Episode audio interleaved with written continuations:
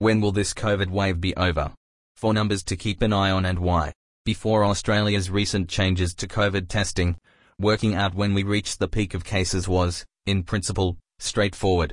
We looked at the numbers of new daily cases, diagnosed via P C R. From there, we worked out a range of other key indicators related to COVID spread, testing and hospitalisation, each dependent on those daily case numbers. However, we've seen a huge spike in cases recently as people test positive using rapid antigen tests, especially as reporting their results to state health authorities is now possible and becoming mandatory. So it will be a few days before we can measure some key numbers with any degree of accuracy. Only then we'll be able to say with confidence when we've hit the peak and are coming down the other side. one. The number of new daily cases. Most people by now would have seen an epidemic curve.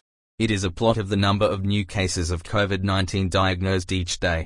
Here is the current epidemic curve for New South Wales. Epidemic curve for N S W. Note the erratic case numbers in recent days. Author provided slash Adrian Esterman. As for the date, states and territories use different cutoff times for defining a twenty-four hour period. As authorities undertake investigations, the date of some cases can change. So, do we plot the daily announced case numbers, or the true case number after modifications? That sounds complicated, but even more complicated is trying to define a case. Before rapid antigen tests became available to the public for use at home, cases were diagnosed from positive P C R tests. Then, because of huge queues at P C R testing hubs and many people, even those with symptoms, giving up and not getting tested, our testing system changed. National Cabinet agreed to remove the requirement for a P C R test to confirm a positive rapid antigen test result. As most states and territories move towards reporting both positive P C R tests and positive rapid antigen tests, we still need to iron out the bumps in the data. Potentially, someone could get both tests and be included twice. The uncertainty in case numbers also affects other key parameters we use to monitor the current wave. We thank everyone who got vaccinated and tested yesterday. Our thoughts are with those in hospital, and the families of people who have lost their lives. More data soon. t dot go. Hashtag COVID nineteen VicData pic.twitter.com slash by Kaishmiu.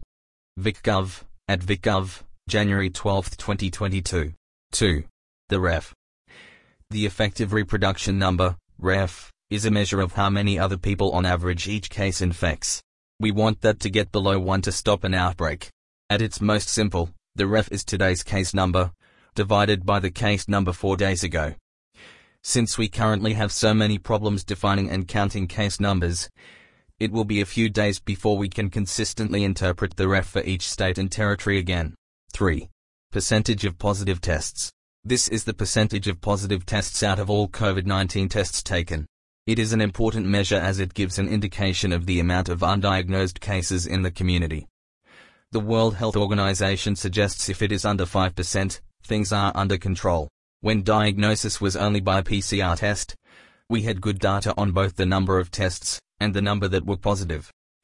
Now, states and territories are moving to reporting rapid antigen test results. It's not so straightforward.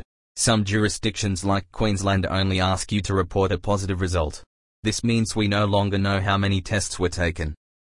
S A Health is encouraging people to report negative tests as well, which is a much better system. four. Number hospitalised. As Australia opens up, we've been told to pay more attention to COVID nineteen hospitalisations, rather than just the case numbers. But even that gets complicated. Clearly, if someone tests positive for COVID nineteen and then gets admitted to hospital, they are an admitted case. But what if they are admitted as a probable case? And should hospitalisation numbers include people being managed in a hospital in the home type arrangement? After all, they still take up hospital resources. Finally, what if they were admitted for something else but subsequently diagnosed with COVID nineteen in hospital? Even more difficult is attempting to calculate the rate of COVID nineteen hospitalisation. This is the number of people in hospital with COVID nineteen divided by the number of people diagnosed. But you have to decide which time periods you're talking about, another debate entirely. There are similar issues with measuring the number and rates of people in intensive care.